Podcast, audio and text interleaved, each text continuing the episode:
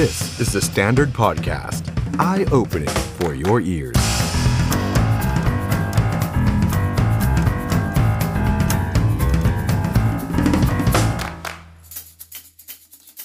สวัสดีครับ ต้อนรับทุกท่านเข้าสู่รายการ The Standard Now กับผม ออฟชัยนนท์หานคีรีรัตน์ครับ คุณผู้ชมครับ วันนี้เราเจอกันนะฮะ วันจันทร์ที่ 28 สิงหาคม 2566 นะครับ อยู่ด้วยกันหลากหลายช่องทางเช่นเคยนะครับ Facebook YouTube TikTok ของ The Standard นะครับ ใครที่เข้ามาแล้ว ฝากกดไลค์กดแชร์กดติดตามให้กับเราด้วยนะครับ วันนี้แน่นอนครับเรายังตามประเด็นใหญ่ทางการเมืองนะครับ นั่นก็คือเรื่องของการจัดตั้งคณะรัฐมนตรีเศรษฐาหนึ่งครับนายกเศรษฐาทวีสินโฉมหน้าคอรมอได้ข่าวว่าเริ่มนิ่งแล้วนะครับ จะออกมาเป็นอย่างไร แต่ที่เราตั้งหัวข้อไว้แบบนี้ เก้าอี้ค่าใครอย่าแตะ เพราะมันเกิดการชิงเก้าอี้กันขึ้นมา แล้วก็มีรายงานว่าโดยเฉพาะในพักเพื่อไทยเนี่ยโอ้โหดูเดือดนะฮะ สสบางส่วนไม่พอใจว่าทำไมถึงเอาเก้าอี้กระทรวงเกษตรและสหกรณ์กระทรวงศึกษาธิการไปให้กับพักร่วม บางคนบอกมหาดไทยก็ให้เขาไอ้นี่ก็ให้เขาไอ้นั่นก็ให้เขาแล้วนโยบายของเพื่อไทยเองเนี่ยตกลงไม่ทำแล้วเหรอนโยบายทางการศึกษาไม่ทำแล้วเหรอ นโยบายทางการเกษตรไม่ทำแล้วเหรอ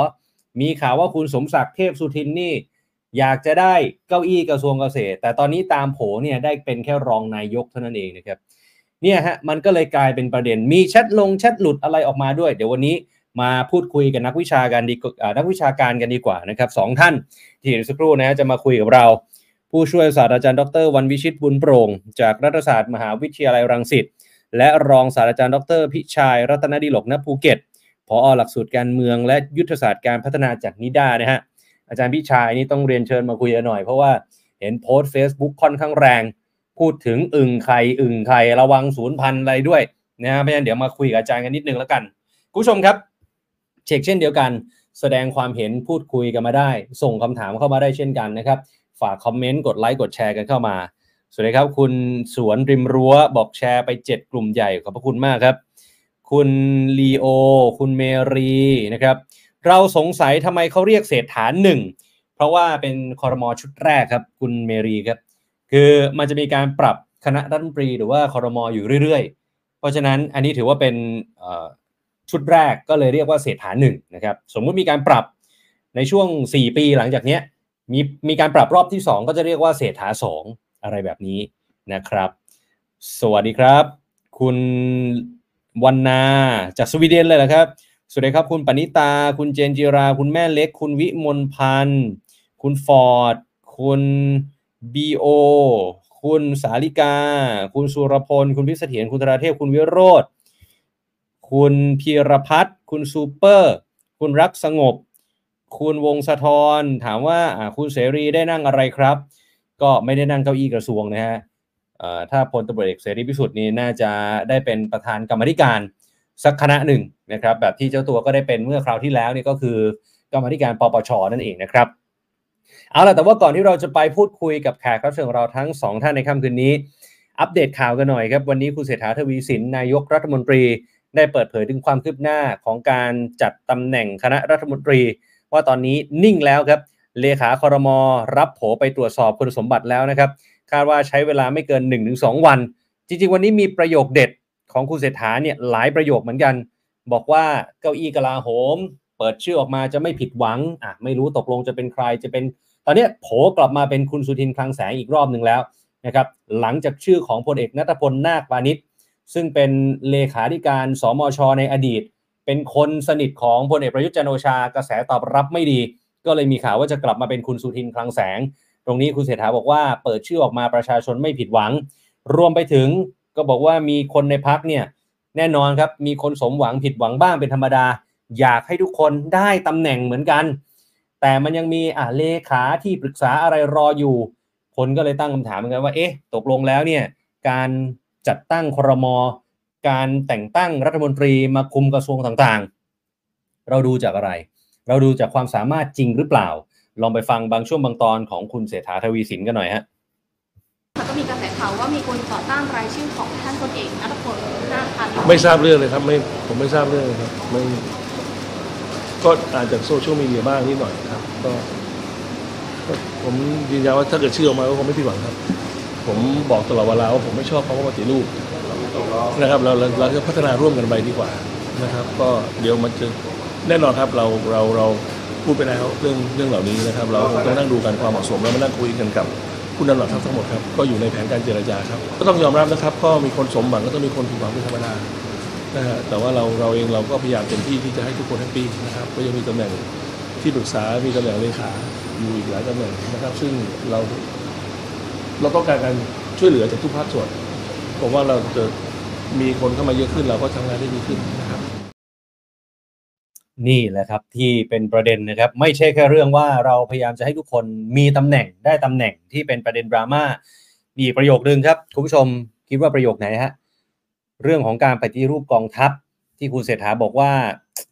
ไม่ค่อยชอบคำนี้ ให้ใช้คำว่าพัฒนาร่วมกันซะดีกว่า แต่ก็มีคนไปขุดคุยนะฮะไปเปิดนโยบายของพรรคเพื่อไทยในช่วงหาเสียงเลือกตั้ง ก็ใช้คำว่าปฏิรูปกองทัพนะเออทำให้ตอนนี้หลายคนก็เลยวิพากษ์วิจารณ์นะครับว่าอะแล้วตกลงแล้ว ที่หาเสียงเอาไว้เนี่ยพอเป็นรัฐบาลปุ๊บมันเปลี่ยนไปหมดเลยอะเนี่ยปฏิรูปกองทัพก็ไม่ให้ใช้คำนี้นะ ให้ใช้ว่าพัฒนาร่วมกันทั้งทั้งที่ตอนหาเสียงก่อนเลือกตั้ง ก็พูดเหมือนกับพรรคก้าวไกล หรืออีกหลาย ๆพรรคว่าปฏิรูปกองทัพ พอณวันนี้บอกไม่ใช้คำว่าปฏิรูปกองทัพแล้วนะเพราะว่าต้องการที่จะสร้างความสมานฉันท์ให้ใช้ว่าพัฒนาร่วมกัน แต่ฝั่งของเพื่อไทยเองนะครับ หลายคนก็มั่นใจว่าถ้าได้เป็นรัฐบาลแล้วเนี่ยในช่วงกรอบเวลา 3-4 ปีข้างหน้า จะสามารถดำเนินนโยบายได้ และจะทำให้ศรัทธาของประชาชนนั้นกลับมาได้อย่างแน่นอน เพราะฉะนั้น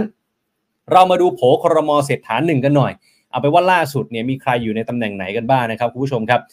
เริ่มจากที่แน่ ๆแล้วเนี่ยอะตรงนี้น่าจะนิ่งแล้วนะฮะคนที่ยังไม่นิ่งเนี่ยดูเหมือนอาจจะมีคุณสุทินคลังแสงนะครับ ที่ตอนนี้กลับมาเป็นรัฐมนตรีกลาโหมอีกครั้งหนึ่งนะครับ แต่เก้าอี้อื่น ๆ ที่มีเสียงวิพากษ์วิจารณ์กันพอสมควร ยกตัวอย่างเช่น เก้าอี้รัฐมนตรีคมนาคมเนี่ยคุณสุริยะจึงรุ่งเรืองกิจ หลายท่านบอกว่าคมนาคมนี่คือแลกมากับมหาไทยเลยนะคือต้องยอมให้ภูมิใจไทยได้มหาไทยไปเขาถึงให้คมนาคมมานะครับ ถือว่าเพื่อไทยขาดทุน แต่แต่แต่ผมให้ความเป็นธรรมกับพรรคเพื่อไทยอย่างนี้ก่อน นโยบายหลักของเพื่อไทยเนี่ยดูเหมือนว่าเขาจะเน้นไปที่เศรษฐกิจ ไม่ได้เน้นไปที่โครงสร้างหรือว่าความมั่นคง เพราะฉะนั้นการที่ได้การที่ได้เก้าอี้คมนาคมมาเนี่ยอย่าลืมนะครับว่านโยบาย เด่นของเขาที่หาเสียงเอาไว้ แล้วหลายคนโดยเฉพาะคนในกรุงเทพ หวังว่ามันจะเป็นไปได้คืออะไรฮะรถไฟฟ้า 20 บาทตลอดสาย คุณผู้ชมคิดว่าจะเป็นไปได้ไหมฮะ เราทำโพกันดีไหมคุณผู้ชมคิดว่ารถไฟฟ้า 20 บาทตลอดสาย ในยุคของพรรคเพื่อไทยจะเป็นไปได้หรือเปล่า เนี่ยมันอยู่ในมือของคุณสุริยะแล้วนะครับ อีกหนึ่งเก้าอี้ที่ดูเหมือนว่าก็จะมีเสียงวิพากษ์วิจารณ์พอสมควร คุณประเสริฐจันทรรวงทอง ได้นั่งรัฐมนตรี DES นะครับ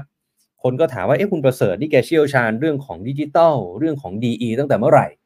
แกเป็นคนประสานร่วมกับคุณภูมิธรรม ร่วมกับคุณหมอชนน่านใช่ไหมฮะเออตรงนี้ก็น่าสนใจว่าจะเป็นอย่างไร แต่บางคนก็บอกว่ากระทรวง DE เนี่ยก็เกี่ยวข้องกับเรื่องของเศรษฐกิจ เพราะฉะนั้นเพื่อไทยก็ไม่อยากปล่อยไปเหมือนกัน อีกหนึ่งท่านที่บางคนพอเห็นหน้าค่าตาแล้วก็ตั้งคำถามว่า เอ๊ะ แล้วกระทรวงวัฒนธรรมเราจะไปต่ออย่างไร ก่อนหน้านี้เนี่ยกระทรวงวัฒนธรรมมีข่าวว่าจะเป็นของภูมิใจไทย แต่ท้ายที่สุดเป็นคุณเสริมศักดิ์พงพาณิชย์รัฐมนตรีว่าการกระทรวงวัฒนธรรมเนี่ยบางคนบอกว่าอยากได้ อันนี้ด้วยความเคารพคุณเสริมศักดิ์นะฮะบางท่านบอกอยากได้คนรุ่นใหม่ มานั่งเก้าอี้กระทรวงวัฒนธรรมอะไรแบบนี้นะฮะแต่ว่าถ้าโผเดิมนี่คุณชาดานะคุณชาดาไทยเศษนะภูมิใจไทยนะฮะเออเพราะฉะนั้นนะตอนนี้เดี๋ยวรอดูนะครับว่าจะเป็นอย่างไรว่าจะเป็นไปตามนี้หรือเปล่านะครับ เอาไปดูตำแหน่งอื่นๆ ที่น่าสนใจของพักร่วมบ้างนะครับ คุณอนุทินก็นิ่งแล้วล่ะนะเป็นรองนายกควบมหาดไทย วันนี้คุณอนุทินก็พูดเองนะครับว่าออของภูมิใจไทยเนี่ยนิ่งละนะแล้วก็เอาตำรวจไปนั่งเก้าอี้กระทรวงศึกษาพลตำรวจเอกเพิ่มพูนชิดชอบนะฮะน้องคุณเนวิน ไปนั่งเก้าอี้กระทรวงศึกษาธิการมีคุณชาดาไทยเศษไม่อยู่ในนี้ แต่ว่าคุณชาดานี่ไปเป็นรัฐมนตรีช่วยมหาดไทย นะฮะคุณธรรมนัฐพรมเผ่านี่เป็นรัฐมนตรีเกษตรเลยนะฮะและที่น่าสังเกตครับพลตำรวจเอกพัชรวาทวงสุวรรณน้องชายของพลเอกประวิตยวงสุวรรณได้เก้าอี้รองนายกกับรัฐมนตรีทรัพยากรธรรมชาติและสิ่งแวดล้อม แล้วมีข่าวว่าจะเป็นรองนายกฝ่ายความมั่นคงด้วยนะฮะนั่นหมายความว่าอะไรครับ ปกติแล้วเนี่ยแกนนำในการจัดตั้งรัฐบาล อย่างพรรคเพื่อไทยหรือพรรคอะไรก็แล้วแต่เนี่ยจะต้องคุมรองนายกฝ่ายความมั่นคง แต่นี่ยอมให้กับพลังประชารัฐนะฮะยอมให้กับน้องพลเอกประวิทย์นะครับ แปลว่าอะไร เดี๋ยววันนี้มาถ่ายถามแขกรับเชิญกัน ทีมงานของเราก็เร็วเหลือเกิน นี่ทำโพลอยู่ใน YouTube นโยบายรถไฟฟ้า 20 บาทตลอดสายในรัฐบาลเพื่อไทยจะเกิดขึ้นได้จริงหรือไม่อะคุณผู้ชมลองโหวตกันเล่น ๆ ใน YouTube ได้นะฮะณตอนนี้ผลโพลคือเกิดขึ้นได้จริงประมาณ 30%ไม่เชื่อว่าจะเกิดขึ้นได้จริงประมาณ 70%นะครับ ก็ลองมาแสดงความเห็นกันได้นะครับ ผู้ชมครับ ไปต่อที่คุณหมอชนน่านสีแก้ว หัวหน้าพักเพื่อไทย ลาออกกี่โมง นี่อันนี้ผมพูดถึงแฮชแท็กใน Twitter นะฮะผู้ชม คุณหมอชนน่านวันนี้ยังไม่ได้พูดถึงการลาออกครับ แต่ออกมายอมรับว่ากราบขออภัยจริง ๆ เราในฐานะไม่ใช่เสียงข้างมากเด็ดขาด จึงจำเป็นต้องมีพักร่วมรัฐบาลทำให้มีข้อจำกัด และความประสงค์ที่ประชาชนต้องการก็เป็นไปไม่ได้ตามที่คาดหวังเอาไว้ แต่ขอเรียนด้วยความเคารพพักเพื่อไทยมีนโยบายพักร่วม แต่จะใช้นโยบายของพักเพื่อไทยเป็นหลักนะฮะคุณผู้ชมฮะไม่ว่ารัฐมนตรีจะมาจากพักไหนก็ตาม นี่ อันนี้มันมีประเด็นดราม่าก็คือว่ามีสสในพักเพื่อไทย ไม่พอใจมีข่าวว่าไม่พอใจเนี่ยเพราะว่าไปรับฟังฟีดแบ็กจากประชาชนมาแล้วอยากให้กระทรวงเกษตร อยู่ในมือของเพื่อไทยมากกว่า อยากให้กระทรวงศึกษาอยู่ในมือของเพื่อไทยมากกว่า แต่ว่าท้ายที่สุด ถ้าตามโผคือไม่ได้เลย เกษตรไปอยู่กับพลังประชารัฐ ศึกษาไปอยู่กับภูมิใจไทยนะครับคุณผู้ชมครับ เอ๊ะตอนนี้มีข่าวด่วนเข้ามานะฮะเดี๋ยวนะเดี๋ยวนะ เดี๋ยวก่อนที่จะไปพูดคุยกับอาจารย์นะฮะนี่มีข่าวด่วนมาจากพลังประชารัฐนะฮะว่าพลเอกวิทย์เทพหัสดินณอยุธยา อดีตประธานที่ปรึกษาพรรคพลังประชารัฐครับ ได้เขียนใบลาออกจากสมาชิกพรรคนะฮะโดยในใบลาออกเนี่ยเขียนว่าไม่เกี่ยวข้องใด ๆ กับพรรคพลังประชารัฐอีกต่อไป ที่ผ่านมาเนี่ยเป็นเพียงทีมงานส่วนตัวของพลเอกประวิตยวงสุวรรณเท่านั้น แล้วให้เหตุผลอันนี้แหล่งข่าวนะฮะแหล่งข่าวก่อนแหล่งข่าวบอกว่าพลเอกวิทย์บอกไม่อยากอยู่ขวางหูขวางตาใคร หลังจากมีชื่อชิงรัฐมนตรีกลาโหม แล้วมีบางคนติติงว่าไม่ได้มีบทบาท ไม่ได้มีตำแหน่งในพักทำไมถึงมีชื่อจะได้เป็นรัฐมนตรีกลาโหม ทั้งทั้งที่เจ้าตัวไม่เคยไปขอตำแหน่งอะไร ก็เลยประกาศลาออกซะเลย นี่ฮะอ้าวนี่เป็นรายงานด่วนเข้ามาล่าสุดนะครับ แต่เดี๋ยวต้องรอเช็คกันอีกทีหนึ่งนะครับคุณผู้ชม ขณะที่อาจารย์วันนอบ้างครับ ประธานรัฐสภาก็บอกว่า ถ้าเกิดว่าตั้งรัฐบาลเสร็จสิ้นเรียบร้อยแล้วเนี่ย เดี๋ยวจะมีการ เตรียมข้อซักถามนโยบายรัฐบาลต่อรัฐสภา ในวันที่ 28 สิงหาคมนี้นะครับ ก็คือวันนี้ แล้วเดี๋ยวจะมีการอภิปรายในวันที่ 8 กันยายนนะเรื่องของการถแถลงนโยบายอะไรก็ว่ากันไปนะแต่ว่าจะใช้เวลาในการอภิปรายกี่วันเนี่ยเดี๋ยวคงต้องต้องรอดูนะครับ ส่วนเรื่องผู้นำฝ่ายค้านก็ยังวุ่นวุ่นอยู่นะฮะคือมันยังวุ่นอยู่ว่าตกลงเนี่ยใครจะเป็นผู้นำฝ่ายค้านแล้วจะมีไหมนะฮะ เพราะว่าอย่างในส่วนของก้าวไกลเนี่ย ตอนนี้หัวหน้าพักคือคุณพิธาลิมเจริญรัตน์เนี่ยก็โดนยุติปฏิบัติหน้าที่สสชั่วคราวอะก็ก็ตัดไปแล้วก้าวไกลก็หมออ๋องเองก็ยังไม่ได้ลาออก จากรองประธานสภานะครับเพราะฉะนั้นหมออ๋องก็เลย ก็ก็ก็ยังอยู่ในตำแหน่งเพราะฉะนั้นก้าวไกลก็จะเป็นผู้นำฝ่ายค้านไม่ได้ ถัดไปเนี่ยเป็นประชาธิปัตย์ก็ยังไม่มีหัวหน้าพัก แล้วก็ยังตีกันเองอยู่ในพักถัดไปไทยสร้างไทย ก็หัวหน้าพัก ก็ไม่ได้เป็นสสคุณหญิงสุดารัตน์เกยุราพันธ์ใช่ไหมฮะลาออกจากสสไปแล้วอีก ถัดไปเป็นธรรมสสหนึ่งเดียวคือคุณกนวีสืบแสง ก็ไม่ได้เป็นหัวหน้าพักอีก เป็นเลขาพักนะฮะโอ้โหตอนนี้คือไม่มีผู้นำฝ่ายค้านนะครับ เอาขณะที่คุณอุ้งอิงแพทองทานชินวัตรวันนี้ไปเยี่ยมคุณทักษิณชินวัตรที่โรงพยาบาลตำรวจนะครับ นักข่าวก็ไปรุมร้อมตอนที่คุณอุ้งอิงกำลังเดินทางกลับ เพราะตอนไปเนี่ยไปจอดใต้ดินแล้วก็ขึ้นลิฟต์ไปเลยนะฮะตอนกลับนักข่าวพยายามขอสัมภาษณ์ถึงอาการล่าสุดของคุณทักษิณเนี่ยคุณอุ้งอิงจะตอบหรือไม่ตอบว่าอย่างไรเอาลองฟังกันหน่อยครับคุณทักษิณแล้วเป็นยังไงบ้างครับ อาการเป็นยังไงบ้างครับพักเนาะสัมภาษณ์ที่พักก็ได้ค่ะให้สัมภาษณ์ที่พักแบบว่าคุณอิงตอนนี้อาการท่านทักษิณเป็นเป็นยังไงบ้างครับอาการทักษิณเป็นยังไงบ้างครับคุณทักษิณครับน่าเป็นห่วงไหมครับอาการเป็นไงบ้างคะอาการเป็นไงบ้ อาการดีขึ้นไหมครับคุณอุ้งอิงครับอาการดีขึ้นไหมคะใจท่านดีไหมคะโอ้โหหน้านิ่งนะหน้านิ่งหน้าเครียดไม่ค่อยยิ้มเท่าไหร่นะฮะแล้วพอนักข่าวถามจี้จี้จี้ถึงอาการคุณทักษิณว่าเป็นยังไงเนี่ยเมื่อสักครู่เห็นไหมฮะในรถคุณนิ้งอย่างนี้เลย ไม่ยิ้มด้วย ประตูรถก็ปิดอ้าวเดี๋ยวพรุ่งนี้เขาจะมีแถลงที่พักเพื่อไทยนะครับ ส่วนคุณนัทวุฒิใสเกลือวันก่อนเพิ่งคุยกับเรา วันนี้ล่าสุดโพสต์ Facebook นะฮะ บอกว่าตัวเองและเพื่อนๆ สสจะรวบรวมรายชื่อ เพื่อเสนอแก้ไขกฎหมาย 2 ฉบับ พรปว่าด้วยการป้องกันและป้องกันและปราบปรามการทุจริต และพรปว่าด้วยพิวิธีพิจารณาคดีอาญาของผู้ดำรงตำแหน่งทางการเมืองพูดง่ายว่าจะทวงความยุติธรรมให้กับผู้เสียชีวิต จากเหตุการณ์ชุมนุมของคนเสื้อแดงนะฮะให้สามารถยื่นฟ้อง ผู้สั่งการต่อศาลฎีกาแผนกคดีอาญาผู้ดำรงตำแหน่งทางการเมืองได้โดยตรง นี่ เอาละครับคุณผู้ชมครับเรามาวิเคราะห์ทางการเมืองดีกว่าพอดีว่าผมเองก็ความรู้น้อยนะ จะมาพูดเองเนี่ยก็คงจะไม่ได้ ท่านแรกครับ วันนี้เรามาคุยกันกับผู้ช่วยศาสตราจารย์ดรวันวิชิตบุญโปร่งครับอาจารย์ประจำคณะรัฐศาสตร์มหาวิทยาลัยรังสิตครับอาจารย์วันวิชิตสวัสดีครับ สวัสดีครับคุณออฟครับแล้วก็ท่านผู้ชมทุกท่านด้วยนะครับ สวัสดีครับ ครับอาจารย์ครับก่อนอื่นเลยขอขออนุญาตคุยกับอาจารย์ภาพกว้างๆก่อนนะครับ ว่าอย่าเรายังไม่เจาะครับลึกไปในแต่ละเก้าอี้รัฐมนตรีนะเอาภาพกว้างก่อนว่าทำไมจนถึงวันนี้แล้วเนี่ยขณะคุณเศรษฐาบอกแล้วนะว่าโผนิ่งโผนิ่ง ให้เลขาคอรมอไปแล้ว แต่ดูเหมือนมันกลับมาวุ่นอีกรอบครับอาจารย์ครับ ครับ ก็ผมคิดว่าอันเนื่องมาจากเอ่อการต่อสู้กันของภายในของแต่ละพรรคด้วย ที่ยังไม่ลงครับตัว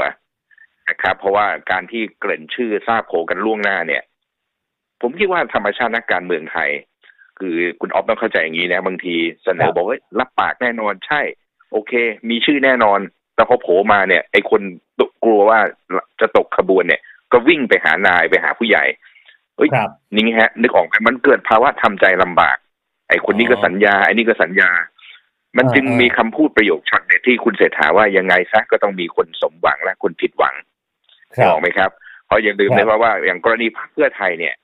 ดันอืมมี อ่า คุณต้องคุณต้องต่อสายกับใครล่ะ ว่าคุณมาจากโควต้าใครใช่ไหมครับครับโควต้าอืมมาจากอ่า บางคนนายใหญ่อ่า บางคนก็บอกว่าบ้าน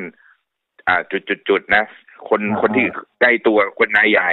นะครับ หรืออ่ากระทั่งคุณเศรษฐาที่อาจจะขอได้เป็นบางเก้าอี้ หรือครับในในลักษณะว่าทีมยุทธศาสตร์ คือหลายฝ่ายก็มีแต่ละกลุ่มก็มีผู้หลักผู้ใหญ่ของตัวเองโควต้าของตัวเองใช่ไหมครับบางนี้ก็ครับคือการวัดพลังว่าใครสูงกว่ากัน แต่อย่างกรณีอย่างบางพักอ่าอย่างเช่น ภูมิใจไทยก็มีการสลับบางกระทรวงใช่ไหมจนนาทีสุดท้าย เช่น คุณครับสุภมาศอ่าสลับกับคุณอ่าทรงศักดิ์ใช่ไหมครับอืมนะฮะครับเนี่ยก็อาจจะเป็นเรื่องของความเหมาะสมเพราะอาจพอมีชื่อกระแสอย่างเชิงมาเนี่ยก็โดนสังคมวิพากษ์วิจารณ์ ไปบ้างนะครับ เพื่อปรับอืมให้คนอ่าพอเหมาะพอควร หรือขณะเดียวกันรวมไทยสร้างชาติ ก็อาจจะมีการปรับกลยุทธ์หรืออะไรต่างๆ บางคนนะฮะดึงเข้าดึงออกเนี่ยนะครับ เพราะว่าพอทราบชื่อเนี่ย ก็มีการเฮ้ยผมย้ายพักเข้ามาผมต่อสู้เพื่อพักขนาดนี้ แล้วท่านก็รับปากกับผมแล้วนึกออกไหมคุณออฟนี่เป็นธรรมชาติของสัจธรรมของการเมืองไทยซึ่งต้องยอมรับนะนะครับอืมบางคนเนี่ย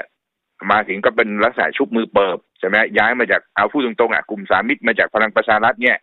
อย่างน้อยครับก็อ่าอ่ากินโควต้าพรรคเพื่อไทยที่ต่อสู้มาอย่างยาวนานเนี่ยอย่างน้อยก็สองคนละถูกไหมครับอ่าคุณใช่สุริยะคุณสมศักดิ์มีที่นั่งหมดใช่ไหมครับอืมและคราวเนี้ยมันก็คือมีปัญหาเรื่องการจัดวางไงกลับกลายอืมว่าพ่อพอหนุ่มเนื้อหอมอย่างคุณสุทินคลังแสงอะอ่า วันนี้ไปอ่าศึกษาธิการวันพรุ่งนี้ไปกลาโหม วันต่อมาฮะเป็นวัฒนธรรมฮะผมเป็นคุณสุวันทินี้นกลับเนี่ยมากลาอโหย่างมน้อยผมก็ใจ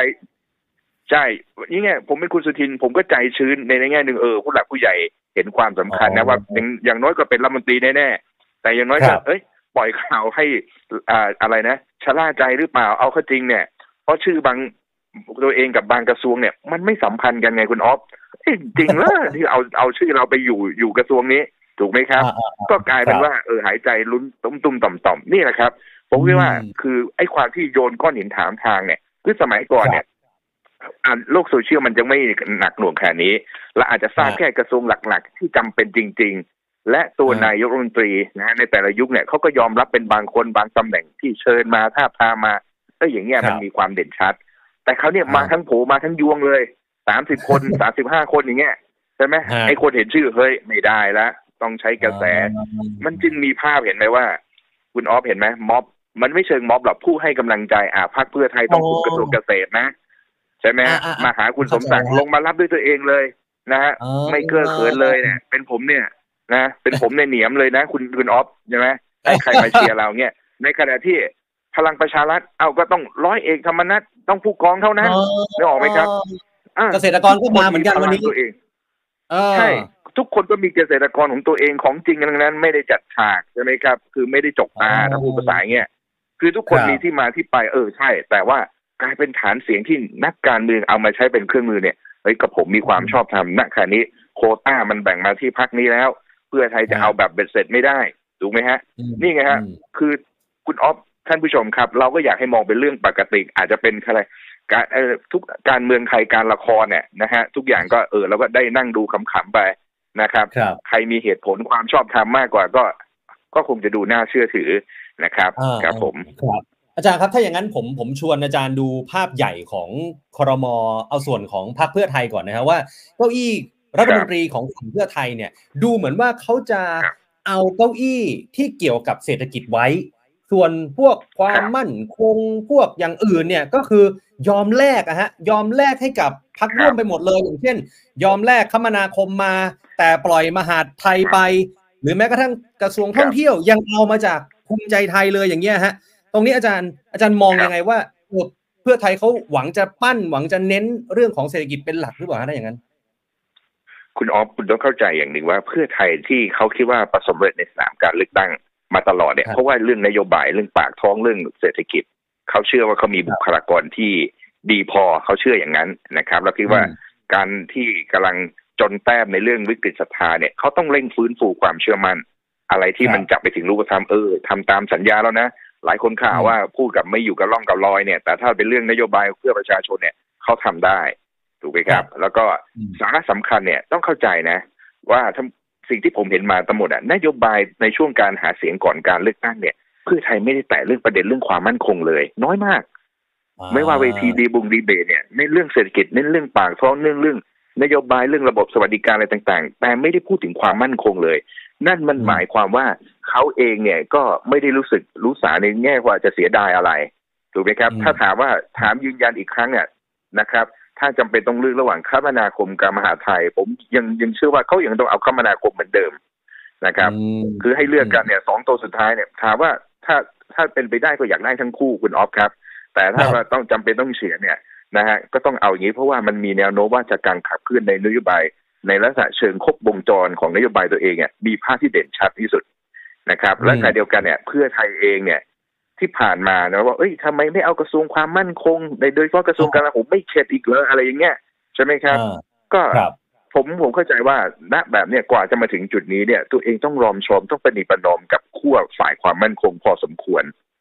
นะครับอืมซึ่งผมเดี๋ยวจะอธิบายว่าถ้าเป็นไปตามนั้นน่ะทำไมว่าคุณสุทินถึง comeback มาได้ มันมีเหตุผลอ่าอะไรใช่ไหมครับแล้วถ้าฝ่ายความมั่นคงครับหรือกองทัพผู้นำเหล่าทัพจะเกิดความไม่สบายใจหรือไม่ เดี๋ยวผมจะอธิบายทีหลังนะครับ แต่ครับผมว่าในภาพรวมตรงเนี้ยคือเขาต้องกลุ่มกระทรวงเศรษฐกิจแต่คุณออฟในในวงในในดูกระทรวงเศรษฐกิจเนี่ย สังคมหรือคนที่ติดตามทางการเมืองเนี่ยเขาก็คงตั้งคำถามตัวต่อว่าที่แคนดิเดตคนที่จะมานั่งกระทรวงทางเศรษฐกิจด้วยเอาจริง ๆ คุณออฟอย่างน้อยสองกระทรวงอะคุณภูมิธรรมท่านจะ นะเกี่ยวข้องยังไงกับกระทรวงพาณิชย์ประสบการณ์ที่ผ่านมานึกออกไหมครับนะฮะครับ คือมีนะฮะอันนี้แน่นอนเลยว่า โอเคแหละในแง่การปูบำเหน็จในฐานะประธานยุทธศาสตร์นะครับ ความอืมจงรักภักดีต่อทุกขั้วอำนาจเฉพาะเจ้าของพรรคเนี่ย ไม่มีปัญหาผมไม่ติดครับใจ แต่ว่าในแง่ของถ้าผมเป็นผู้ลงทุนเอ้คุณภูมิธรรมจะรู้เรื่องในการส่งเข้า ไอ้ไอ้ส่งออกไอ้อะไรเนี่ยมันนำเข้าอะไรต่างๆ สินค้าอะไรได้ไหมอะไรเงี้ยเราก็เกิดความสงสัยหรือสอง อ่า คุณประเสริฐจันทรลวงทองเนี่ยแล้วมันตีกระทรวง DES เนี่ยเออผมเลยสงสัยด้วยความเคารพนะ ท่านมีภาพที่เกี่ยวมีอะไรความเชี่ยวชาญด้านทักษะการใช้เทคโนโลยีหรือไอทีขั้นสูงหรือไม่เข้าใจหรือไม่ถูกไหมคครัรับบไม่เราไม่เห็นภาพอะไรท่านเป็นลักษณะแบบนั้นเลยไงนี่ไงครับอืมอย่างน้อยสองกระทรวงเนี่ยที่พรรคเพื่อไทยจัดวางไว้เนี่ย ผมก็ไม่มั่นใจนะว่า ได้เข้ามาแล้วเนี่ยนะครับ จะทำทำเป็นเลออันเนี้ยนะฮะ ไอ้ทำได้ก็ได้ทำอะแต่ทำเป็นเลอเนี่ยอีกเรื่องหนึ่งครับนะครับแต่แต่ในในในในในพูดถึงกระทรวงเกี่ยวกับเศรษฐกิจแล้วเนี่ย ประเด็นที่เมื่อสักครู่อาจารย์ครับพูดถึงการแย่งชิงระหว่างคุณสมศักดิ์เทพสุทินกับคุณธรรมนัฐพรหมเผ่าเนี่ยก็คือกระทรวงเกษตรณตอนเนี้ยโผล่ไปอยู่ที่ครับคุณธรรมนัฐทำไมเพื่อไทยถึงยอมปล่อยกระทรวงเกษตร ไปให้กับคุณธรรมนัฐที่อยู่พลังประชารัฐล่ะฮะถ้าอย่างนั้นผมผมมองอย่างนี้ว่า คืออมอันนี้ก็ถ้าใครเป็นคุณสมศักดิ์ก็เจ็บใจนะ เพราะว่าอย่างคืออย่างน้อยครึ่งหนึ่งเนี่ย ตัวเองอยู่ข้างใครก็พักนั้นก็จะเป็นแกนนำเป็นผู้ชนะเสมอ อันนี้ถูกต้อง แต่อุตส่าห์ย้ายมาเพื่อว่าจะได้เป็นรัฐมนตรีว่าการที่ตัวเองดีกว่ายุติธรรมอะนะครับคาดว่าโอล้านตัวเลยกระทรวงเกษตรเนี่ยอันนี้ผมก็เข้าใจได้ก็เจ็บใจแต่คุณออฟถ้ามองในเชิงว่าการซื้อใจการที่จะอยู่ร่วมกันแต่ยาวนานเนี่ย ก่อนหน้าเนี้ยก่อนที่จะมีโหวตนายกรัฐมนตรี หรือกระทั่งโหวตนายกรัฐมนตรี พลังประชารัฐเนี่ยร้องแรกแหกกระเชิงมาตลอดนะครับ ทำไมสู้ครับรวมไทยสร้างชาติไม่ได้ทำไมรวมไทยสร้างชาติเขาตีตาจองแบบชัดเจนเลยว่าภาพออกมาเลยกระทรวงพลังงานกระทรวงอุตสาหกรรม แต่ในขณะที่นะฮะอ๋อพลังประชารัฐมีการปล่อยข่าว คุณพัชรวาทคุมกลาโหมบ้าง คุณพัชรวาทเอานู่นเอานี้บ้างใช่ไหมฮะมีกระทรวงศึกษาแต่เดิมเนี่ยไปอยู่พลังอ่าไปอยู่พลังประชารัฐคุณตรีนุชบ้าง คือภาพว่าเมื่อเทียบปอนต่อปอนกระทรวงเนี่ยพักขนาดระดับระนาบ36ถึง40เสียงระหว่างพลังประชารัฐรวมไทยสร้างชาติเนี่ยแข่งกันแล้วเนี่ยปอนต่อปอนเนี่ย พลังประชารัฐดูด้อยกว่าดังนั้นโอ้การเลือกกระทรวงเกษตรเนี่ยนะครับ ก็กลายเป็นข้ออ้างที่ว่าเฮ้ยผมก็ต้องขอสอง A บวกเหมือนกันสองบวกสองในเมื่อ ผมสอสอมากกว่า ถ้าจะเอาเนี่ยก็ขอให้มันรู้สึกว่ากล้อมแกล้มสมน้ำสมเนื้อด้วย และต่อมาเนี่ย อ่า ผมคิดว่าส่วนหนึ่งคุณธรรมนัสเองต้องการคืออะไรเป็น Shane come back ในกระทรวงเกษตร คือต้องค้างใจแล้วก็เคลียร์ใจรู้สึกว่าตัวเองไม่ได้เป็นผู้ล้มเหลวจากการถูกปรับ ออกจากครมคุณประยุทธ์ สมัยเป็นรัฐมนตรีช่วยเกษตร เอาทั้งทีก็ให้กลับมาเป็นรัฐมนตรีว่าการไปเลยนะครับเนี่ยฮะเนี่ยเนี่ยผมคิดว่าคือนี่คือสไตล์หนึ่งแล้วอย่าลืมนะว่าอ่าสายสัมพันธ์นะครับครับเราหลีกเลี่ยงไม่ได้ฮะที่จะไม่พูดอ่าคุณธรรมนัฐเองเนี่ยนะครับ ถิ่นกำเนิดนะ แหล่งกำเนิดก็คือเติบโตมาจากบ้านเดิมอะคือเพื่อไทยดีเอเป็นเป็นอย่างนั้นแน่นอนครับถูกไหมครับครับโซนทางเหนือแล้วก็สิ่งสำคัญเนี่ย เจ้านายผู้มีพระคุณของคุณธรรมนัฐน่ะท่านวายชนม์ไปละคือพลเอกไตรรงค์อินทรทัศน์หรือที่เรียกว่าเสธ.ไอซ์เนี่ยอืมเป็นเพื่อนครับสนิทคุณทักษิณนะครับอืมการเข้ามาอะไรต่างๆ การเชื่อมโยงการเข้าหาคุณทักษิณเนี่ยทำไมเขาจะไม่สนิทสนมกันนึกออกไหมครับอืมอันเนี้ยเราก็ในฐานะมองมองบางอ่าเป็นราก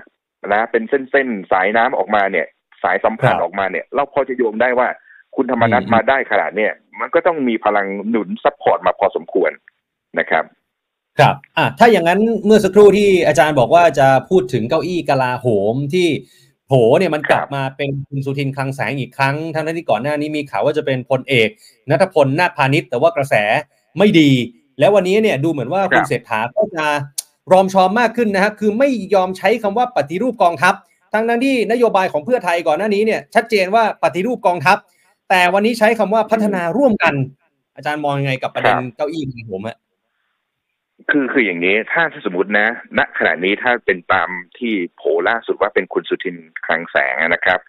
คือครับอันนี้ก็ถือว่าเพื่อไทยเนี่ยก็คือได้แต้มต่อกลับคืนมา หลังจากคนวิพากษ์วิจารณ์โอ้โห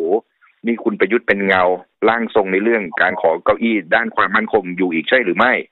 นะครับ มันไม่ได้อืมเกี่ยวเรื่องของคนเสื้อแดงอะไรหรอกผมว่าอาจจะเป็นข้ออ้างที่เป็นปรากฏหน้าทางสื่อ แต่จริง ๆ แล้วเนี่ยเนื้อในที่ผมมองนะว่ารอบเนี้ย คือเป็นนิมิตหมายใหม่ว่า คนที่จะมานั่งรัฐมนตรีว่าการกระทรวงกลาโหมที่เป็นพลเรือนเนี่ยคุณออฟครับท่านผู้ชมครับ ที่ผ่านมาเนี่ย คนมานั่งที่เป็นพลเรือนเนี่ย จะมีตำแหน่งนายกรัฐมนตรีควบอยู่ด้วยเนี่ยออกไหมครับครับตั้งแต่หมอมราชวงศ์เสนีปราโมดคุณชวนหลีกภัย คุณสมัครสุนทรเวชคุณสมชายวงศ์สวัสดิ์จนมาถึงคุณยิ่งรักษณ์ชินวัตรท่านทั้งหลายเราเนี่ยคือเป็นรัฐมนตรีว่าการกระทรวงกลาโหมและนายกรัฐมนตรีด้วย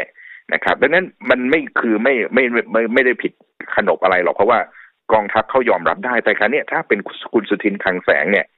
ไม่มีตำแหน่งอื่นเลย คือมาเพียวๆเลยนะครับ มาเป็นรัฐมนตรีว่าการเนี่ยก็เป็นที่เรื่องที่น่าสนใจ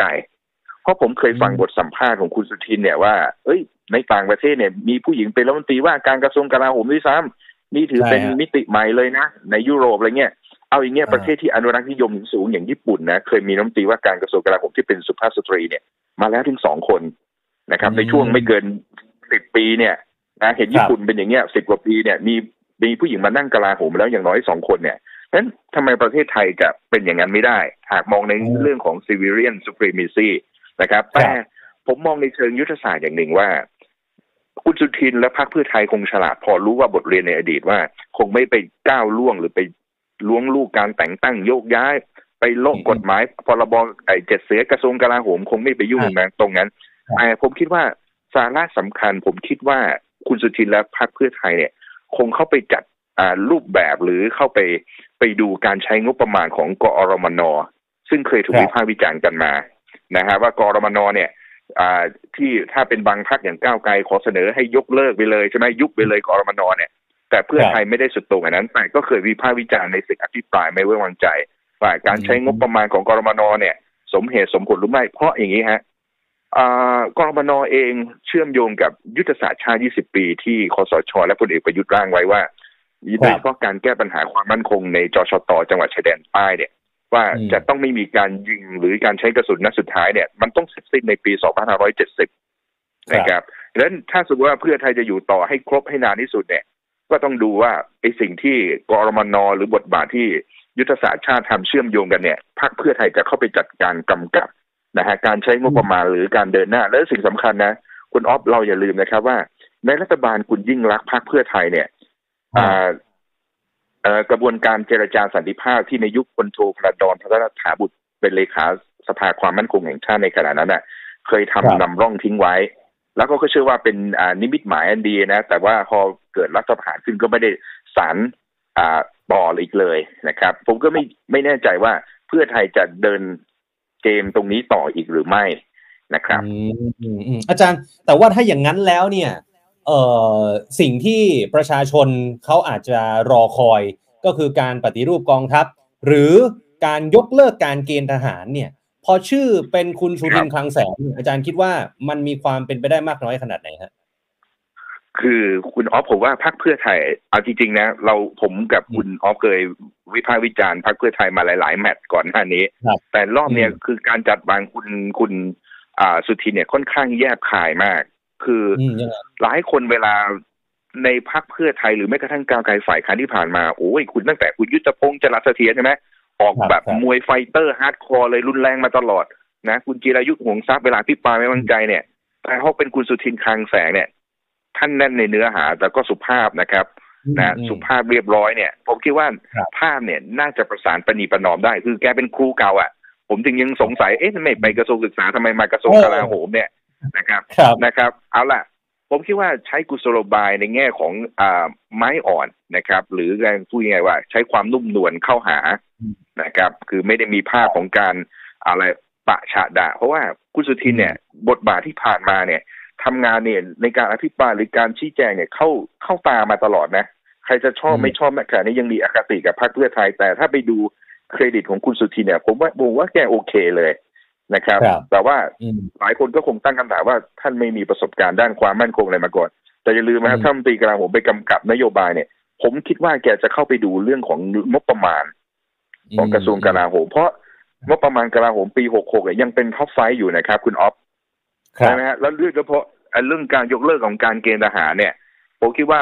กองทัพบกเองก็ค่อยๆทำสองสามปีทำแบบนำร่องค่อยเป็นค่อยไป แต่ปัญหามันอยู่ตรงนี้ เพราะว่าพอเป็นระบบทหารแบบสมัครใจเนี่ย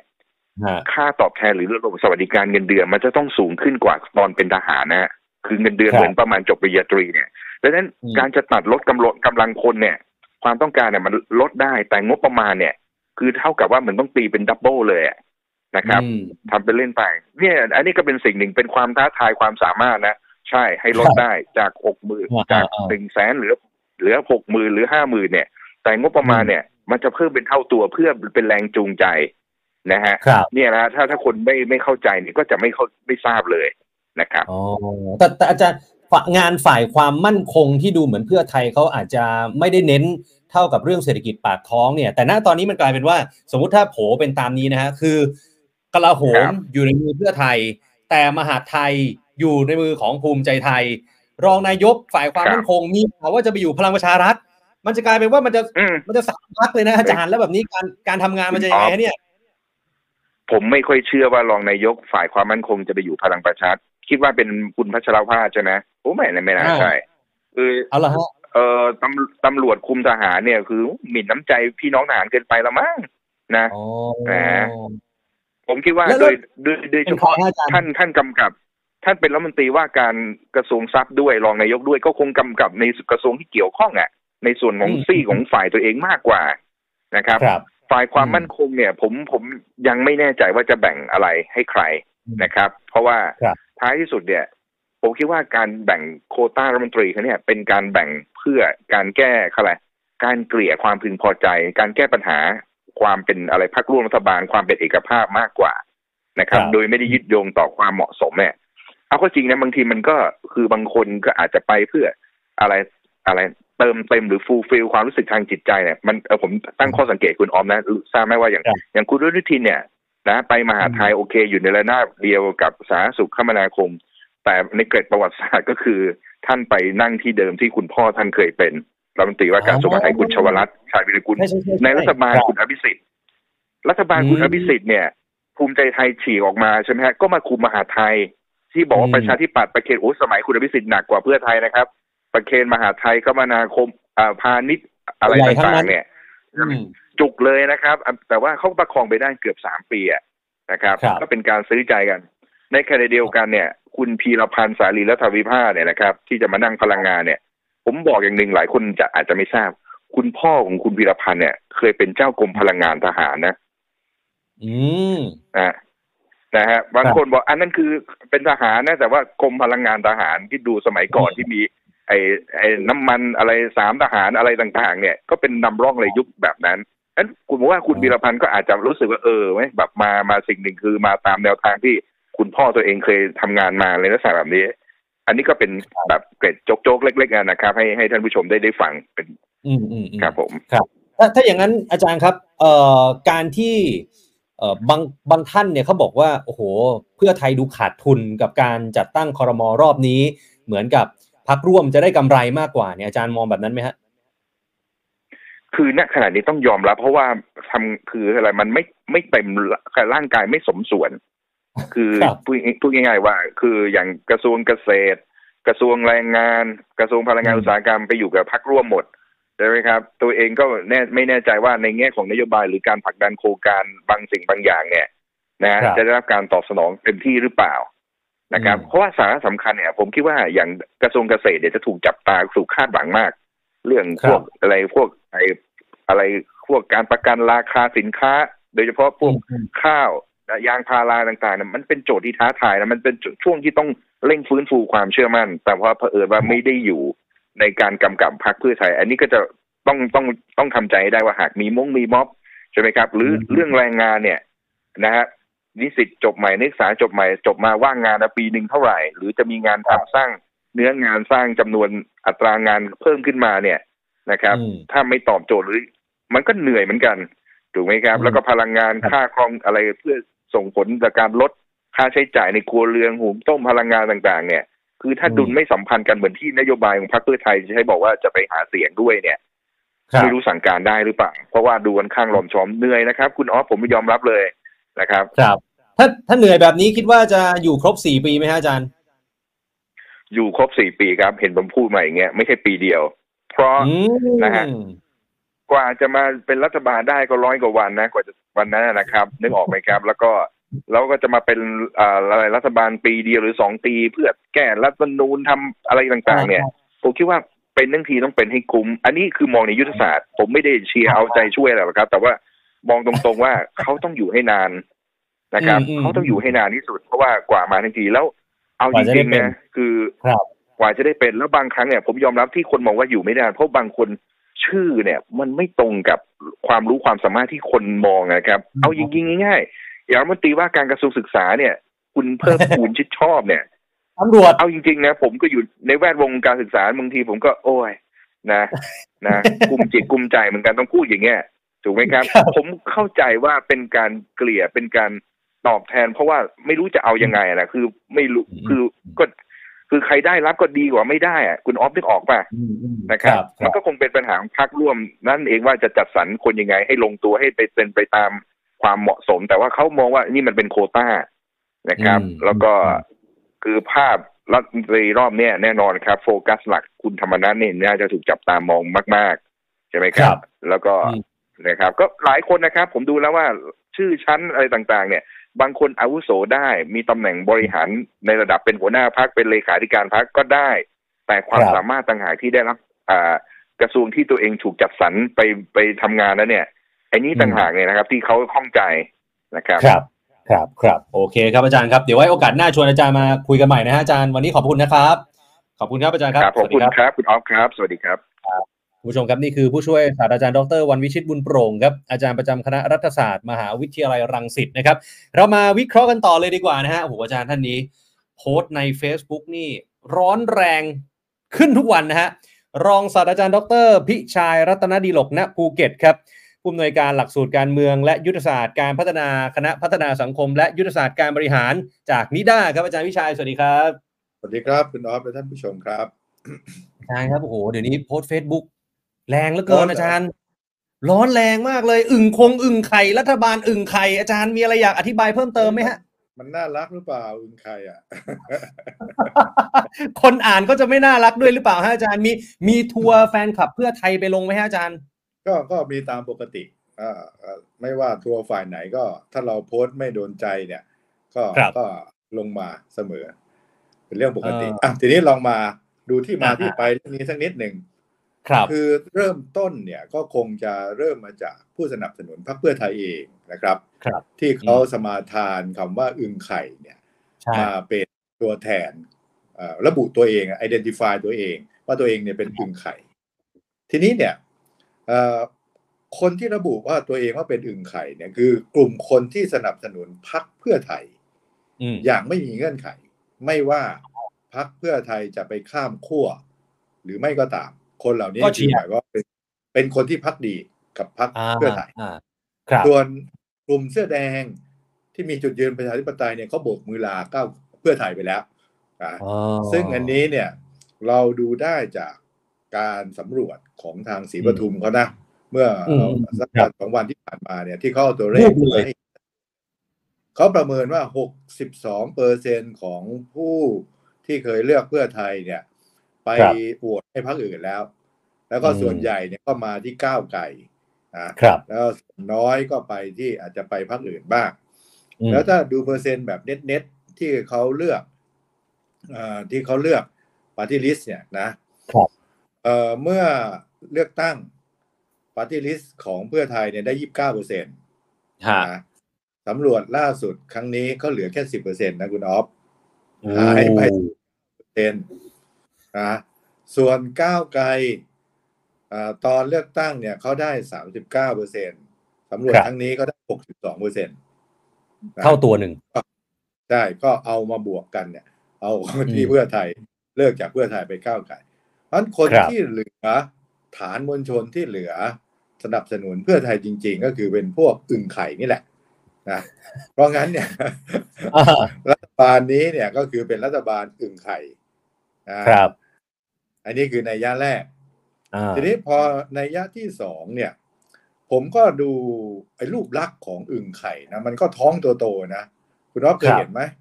เห็นนะในรูปน่ะโตๆเดี๋ยวนี่เดี๋ยวให้ทีมงานหาภาพขึ้นมาอินเสิร์ตหน่อยฮะอึ่งไข่อ่าอาจารย์ต่ก็อฮะก็ก็เลยจินตนาการว่า เออไอ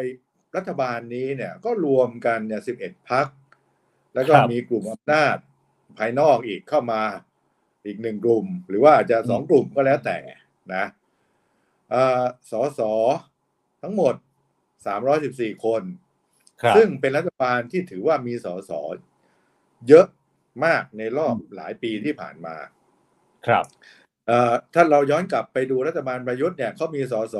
เริ่มต้นเนี่ยสองร้อยห้าสิบกว่าคนเท่านั้นเอง แล้วก็ไปฮะไปมามาเนี่ยก็เป็นสองร้อยเจ็ดสิบกว่าคน ยังไม่ถึงสามร้อยนะสมัยรัฐบาลยิ่งรักษณ์ก่อนหน้านั้นก็ไม่ถึงสา มร้อยแต่ฮะมีมีสามร้อยอยู่ครั้งครั้งใหญ่เลยก็คือนู่นน่ะ ปีสี่แปดที่คุณเอ่อพักตอนนั้นไทยรักไทยเขาชนะสามร้อยเจ็ดสิบเจ็ดเสียง เพราะฉะนั้นครับครั้งนี้ใช่เนี่ยก็ถือว่า เออมันดูมันท้องโตรัฐบาลท้องโต ทีนี้เนี่ยก็เอ่อถ้าเราเอ่อใช้การเปรียบเปรยว่าไอ้อึ่งไข่เนี่ยนะเวลาสัตว์ที่มันมีไข่เนี่ยคุณรอบมันก็ต้องครับกินอาหารอาหารเยอะๆใช่ไหมเพื่อมาบำรุง ไข่ขอครังบตัวเองนะอืมอันนี้ก็อันนี้ก็เช่นเดียวกันเอ่อมีพักเยอะๆเข้ามาเนี่ย แต่ละพักก็ต้องพยายามไปแสวงหาอาหารมาบำรุงมาสะสม เพื่อใช้ในการเลือกตั้งหน้านะอืมแต่ว่าถ้าถ้าสะสมมากไปเนี่ยท้องมันก็อาจจะแตกได้นะอืมอันนี้คือในยะที่สองแล้วยังมีระวังส่นนัยยศูนย์พันธุ์ด้วยเหรออาจารย์อ่าเนี่ยในยะที่สามเนี่ยระวังศูนย์พัน ถ้าเป็นในธรรมชาติเนี่ย ก็มันอืมมันอึงไข่เนี่ยชาวอีสานก็ชอบ แล้วเป็นอาอ่าใช่หารใช่ที่เออเป็นอาหารที่กินหากินได้เพียงปีละสองครั้งเท่านั้นเองนะเท่าที่รู้ข้อมูลเนี่ยแล้วก็ราคาก็แพงนะเอ่อตัวละอืมตัวนี่ห้าสิบบาทนะเอ่อฮะแล้วก็ส่งไปเมืองนอกเมืองนอกแล้วชาวบ้านก็จับกัน ก็อาจจะสูญพันธุ์ได้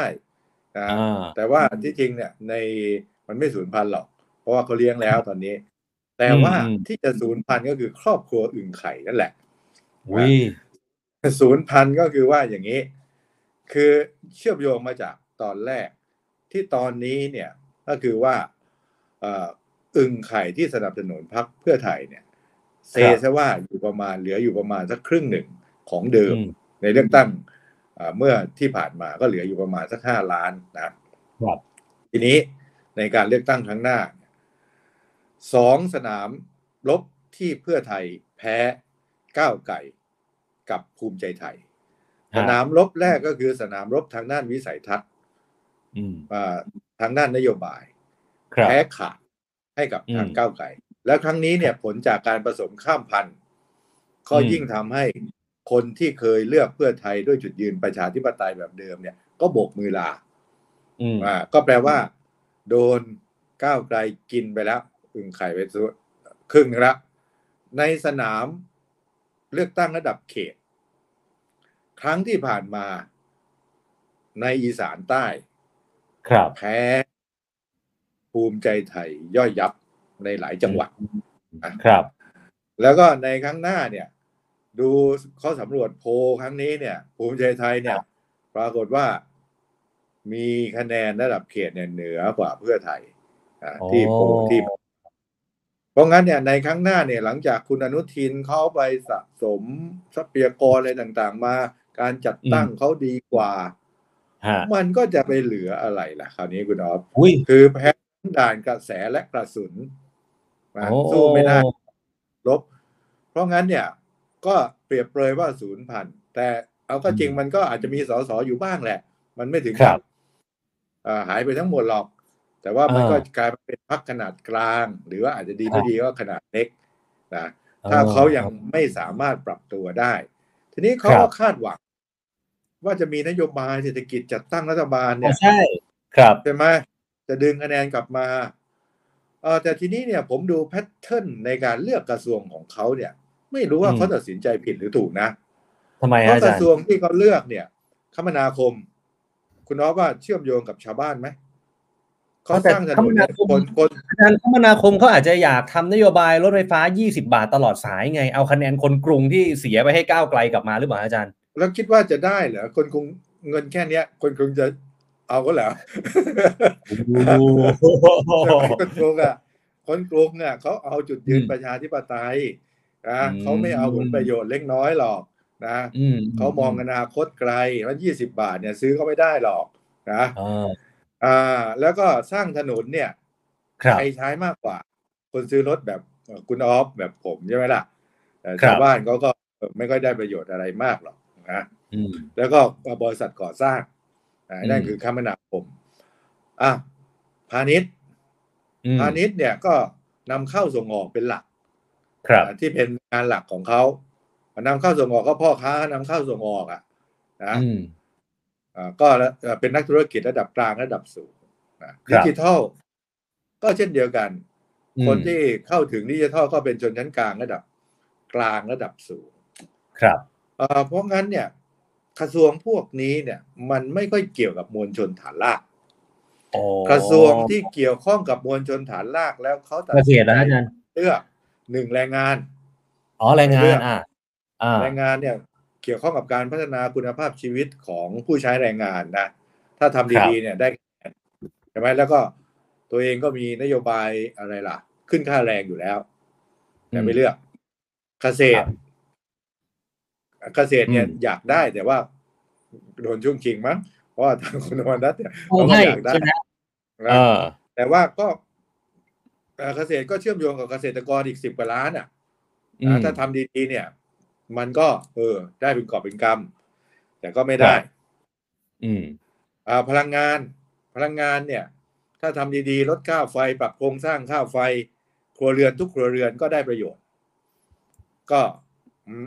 ให้รวมไทยสร้างชาติไป แล้วก็อ่าตัวเองก็ทำไม่ได้ ค่าไฟก็ลดไม่ได้ ค่าน้ำมันก็ลดไม่ได้นะอ่าหรือลดได้ก็ลดแบบชั่วครั้งชั่วคราวนะอ่าอันนี้คือกระทรวงเศรษฐกิจ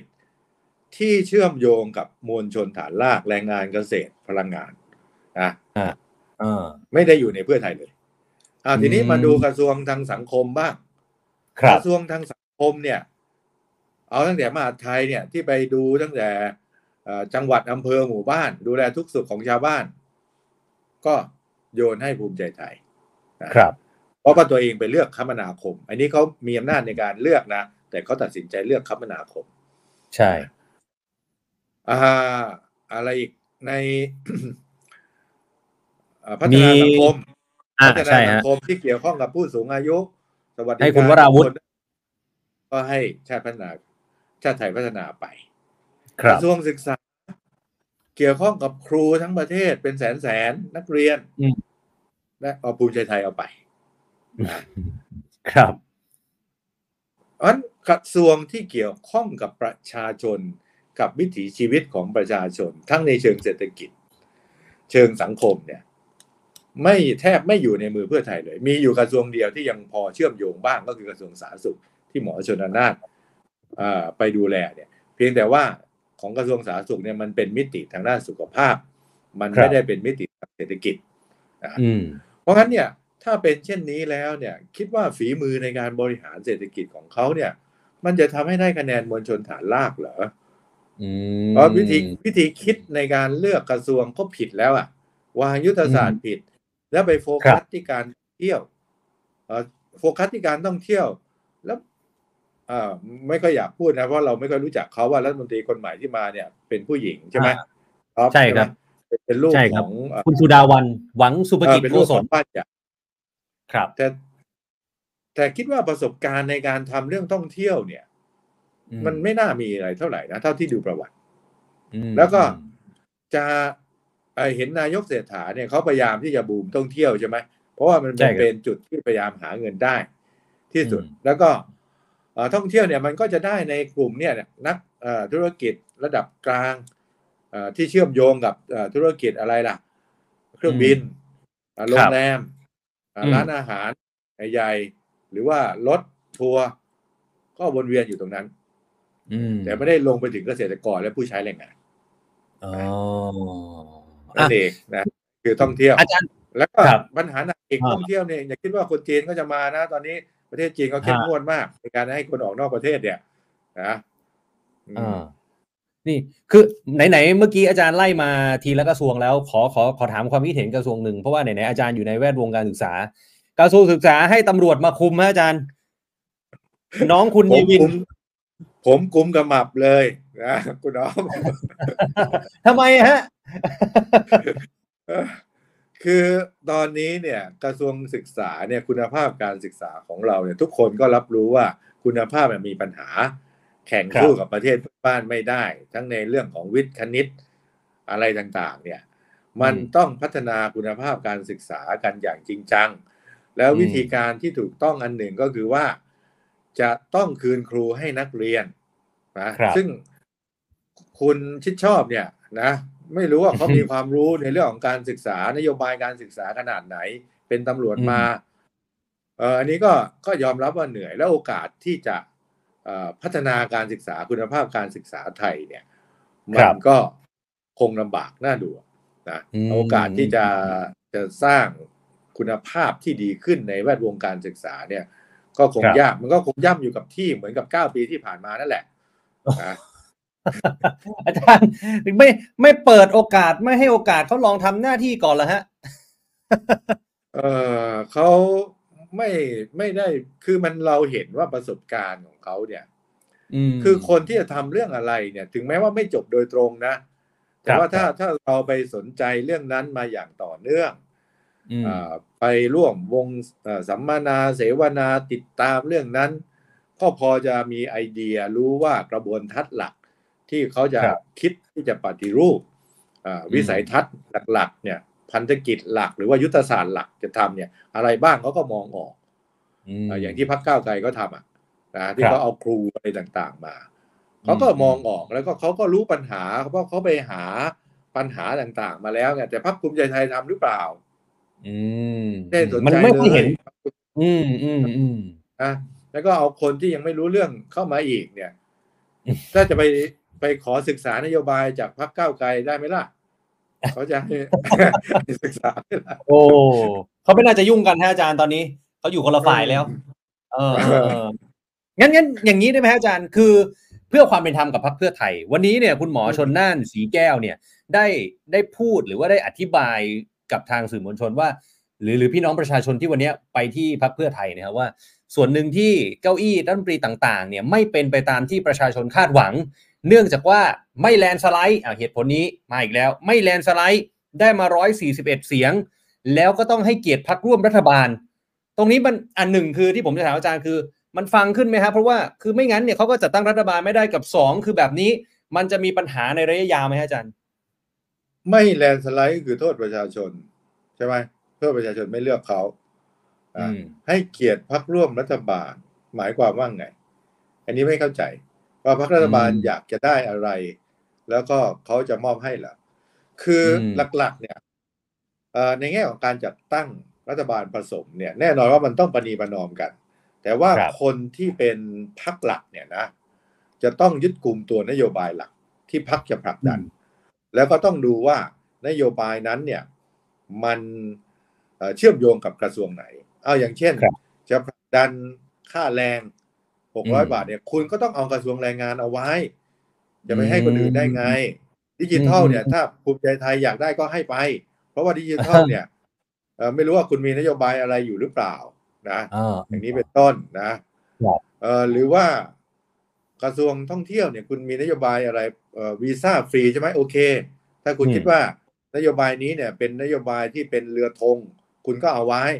ก็ไม่ว่าอะไรนะท่องเที่ยวนะเอ่อกระทรวงคลังเนี่ยมันต้องอยู่อยู่แล้วนะฮะส่วนนโยบายอื่นที่เกี่ยวข้องอย่างลดค่าไฟกระทรวงมหาดไทยมันเป็นคนดูแลหรือเปล่า ค่าไฟเนี่ยอืมอืมก็รัฐวิสาหกิจต่างๆเอ่ออมการไฟฟ้าเนี่ยอยู่ที่มหาดไทยอืม แล้วทำไมคุณไม่เอาอะ มหาดไทยไม่เอาคมนาคม คมนาคมต้องการอะไร ต้องการเอ่อจะให้ค่ารถไฟฟ้าในกรุงเทพ20บาทเหรออ่ามันไม่น่าใช่นะไอ้นโยบายนั้นเนี่ย20บาทเนี่ยมันไม่น่าจะเป็นนโยบายเรือธงหรอกนะอืมแต่ว่าการลดการลดค่าไฟค่าพลังงานทั้งประเทศเนี่ย มันน่าจะครัมีบความสำคัญกว่าคุณก็ต้องเอาอืมพลังงานมหาดไทยเนี่ยมาไว้อืนะม แต่ต่อรองยังไงก็ตาม ถ้าคุณยึดนโยบายหลักที่คุณต้องการผลักดันว่ามีอะไรบ้างและคิดว่าเป็นนโยบายที่เอ่อทำไปแล้วเนี่ย คุณจะได้คะแนครันบหรือว่าทำไปแล้วเกิดผลดีกับประชาชน คุณก็ต้องเอากระทรวงที่เกี่ยวข้องเอาไว้ ทีนี้อืมไปเอาครั้งครั้งเนี่ยโอ้ผมไม่ว่านะครั้งยังไงพักแกงก็ต้องต้องกลุ่มอืมแต่ว่าคุณเศรษฐาเนี่ยไปนั่งทำไมเอ้าไม่เข้าใจจะได้คุมเองไงอาจารย์ทั้งหมดไงเพราะเขาเป็นผู้บริหารบริษัทใหญ่มาก่อน คือการบริหารสาธารณะกับการบริหารบริษัทเอกชนเนี่ยมันคนละเรื่องนะคุณออฟนะเอ่อมันไม่ได้มันไม่ได้ใช้หลักคิดเดียวกันในการบริหารเนี่ยมันต้องหามือฉมังทางด้านเศรษฐกิจมหาภาคเข้ามา เป็นผู้บริหารกระทรวงการคลังนะไม่ใช่ครับเอาทำธุรกิจระดับจุลภาคส่วนตัวของตัวเองเนี่ย มาเป็นประสบการณ์แล้วไปบริหาร มันไม่ใช่อืมคนละเรื่องกัน อะอืมแล้วก็พวกเอ่อบริหารคลังมันก็ต้องมีพวกต้องเรียนทฤษฎีเศรษฐศาสตร์เศรษฐศาสตร์อะไรต่างๆ มาครับอะการบริหารเอ่อกิจการสาธารณะขนาดใหญ่อืมเอ่อแต่เข้าใจว่าที่เอามาเนี่ย ที่ต้องควบเนี่ยเข้าใจว่ามีปัญหาเรื่องโควต้า อืมอืมเพราะว่าถ้าเอาคนเอ่อนอกเข้ามาเอ่อหรือว่าเอาใครเข้ามาอีกคนเนี่ย โควต้าก็อาจจะเกิดแล้วทำให้ครับ เอ่อเกิดความปั่นป่วนภายในเพิ่มขึ้น เพราะตอนนี้ในพรรคอืมเพื่อไทยเนี่ย ก็มีความปั่นป่วนอยู่พอสมควร ว่าคนที่หกหักก็มีเยอะ เพราะตำแหน่งอ่าใช่มีน้อยนะอ่าเอ่ออันนั้นก็อาจจะเป็นเหตุผล แต่ว่าอันนั้นไม่ใช่เป็นเหตุผลในการแก้ปัญหาของประชาชนไง เป็นเหตุผลอ๋อในการแก้ปัญหาชีวิตของตัวเอง ที่ตัวเองจะต้องเอ่อต้องเลือกนะเอออาจารย์ถ้าถ้าถ้าอย่างนั้นอย่างนี้ได้ไหมฮะวันนี้คุณหมอชนน่านให้เหตุผลหนึ่งมาว่า ไม่ต้องห่วง แม้ว่ากระทรวงบางกระทรวงเนี่ยจะไม่อยู่ในมือของเพื่อไทย แต่ทุกกระทรวงจะใช้นโยบายของเพื่อไทยเป็นหลัก อันนี้พอจะฟังขึ้นไหมอาจารย์ถ้าอย่างนั้น ปัญหาคือว่าหมอชลนานไปถามเขาหรือยังน่ะไปถามพรรคอื่นหรือยังว่าเขาจะใช้นโยบายเพื่อไทยน่ะอ่าครับอย่างไปถามคุณอนุทินหรือยังเอ่ออมอย่างกระทรวงแรงงานเนี่ยเขาจะเอาด้วยไหมไอ้ค่าแรงอะอืมสี่ร้อยอืมบาท หกร้อยบาทอะเขาจะเอาด้วยหรือเปล่านะอืมหรือว่าเอ่อนโยบายอะไรอีกล่ะ ที่เกี่ยวข้องกับเอ่อกระทรวง กระทรวงศึกษาเนี่ยเพื่อไทยก็มีนโยบายอะไรบ้าง ไม่แน่ใจ ว่าไม่ว่านครัโยบบายอะไร ทางเพื่อไทยก็จะเอาด้วยเอ้ยทางภูมิใจไทยจะเอาด้วยไหมหรือลดค่าลดค่าไฟลดลดค่าพลังงานเนี่ยรวมไทยสร้างชาติก็จะเอาด้วยหรือเปล่าอะเขาก็เป็นมานะที่ผ่านพูดมาเลยเออเออ ใช่เขาก็เนี่ยก็ก็ทำให้ค่าไฟสูงเนี่ย อยู่อยู่ปัจจุบันเนี่ยครับแล้วก็จะไปยอมลดเหรอเออเออเออเพราะถ้าถ้าหมอชลนานก็พูดได้ พูดให้มันดูฟังดูดี เพราะว่าสิ่งที่หมอชลนานพูดเนี่ย มันไม่ค่อยตรงกับความเป็นจริงที่เกิดขึ้นในอนาคตหลายอย่างนะอาจจะไม่ทุกอย่างแต่หลายอย่างที่หมอชลนานพูด มันไม่ตรงกับสิ่งที่เขาจะทำในอนาคตเอาอย่างยกตัวอย่าง อย่างเรื่องแก้รัฐธรรมนูญเนี่ย ครับ เสียงเนี่ย พูดว่าไง ร่างรัฐธรรมนูญใหม่ทั้งฉบับอืมนะมีสรเลือกตั้ง ตอนแยกกับฮะก้าวไกลก็ยังยืนยัน ว่าอืมจะแก้รัฐธรรมนูญทั้งฉบับ และสสรมาจากการเลือกตั้งครัพบอโดนสวท้วงเอาในวันที่เลือกนายก คุณชลนานเปลี่ยนเลยอืมบอกว่า เออ แก้รัฐธรรมนูญเนี่ย ก็เป็นการหาเสียง อืมอ่าแล้วก็เอ่อสวเขาไม่อยากให้ ร่างรัฐธรรมนูญใหม่อืมนะเขาอยากให้แก้ถ้าอยากแก้เนี่ยแก้ไปบางมาตราเนี่ยก็โอเค แต่ร่างรัฐธรรมนูญใหม่เขาไม่ให้ แต่ภาคคปรับระชาชนเนี่ยต้องการที่จะร่างอืมรัฐธรรมนูญใหม่เพราะต้องแก้มันทั้งทั้งหมดเลยนะแล้วก็อืมเสนอเข้าไปด้วยสองแสนรายชื่อใช่ไหมครับสองแสนรายชื่อ แล้วก็ในสภาก้าวไกลก็เสนอ แล้วอย่างเงี้ยอืมคุณเอ่อเศรษฐาและพรรคเพื่อไทยจะเอาอยัางไงกับประเด็นนี้อืมจะตามใจ สวหรือว่าจะตามใจใครก็ตามใจประชาชนเออเออเออแต่ดูแล้วเออเขาอาจจะตามใจสวนะอาจารย์เอาเอาไหนไหนๆนิดเดียวขอขอเรื่องนโยบายอีกอีกนิดนึง มันมีเรื่องเกี่ยวกับกองทัพ ก็คือการปฏิรูปกองทัพ หรือว่าการยกเลิกการเกณฑ์ทหาร คือตอนนี้หลายท่านก็ก็เริ่มกังวลแล้วว่าเฮ้ยโอ้โห ดูแล้วมันอาจจะเป็นไปได้ยากหรือเป็นไปไม่ได้ไหม อาจารย์คิดว่าเป็นไปได้ไหมครับเพราะว่ากลาโหมในมือของคุณสุรินทร์คลังแสงถ้าตามโผในขณะนี้ เอ่อตอนนี้เนี่ย คุณสุทินนั้นเป็นรัฐมนตรีในเชิงสัญลักษณ์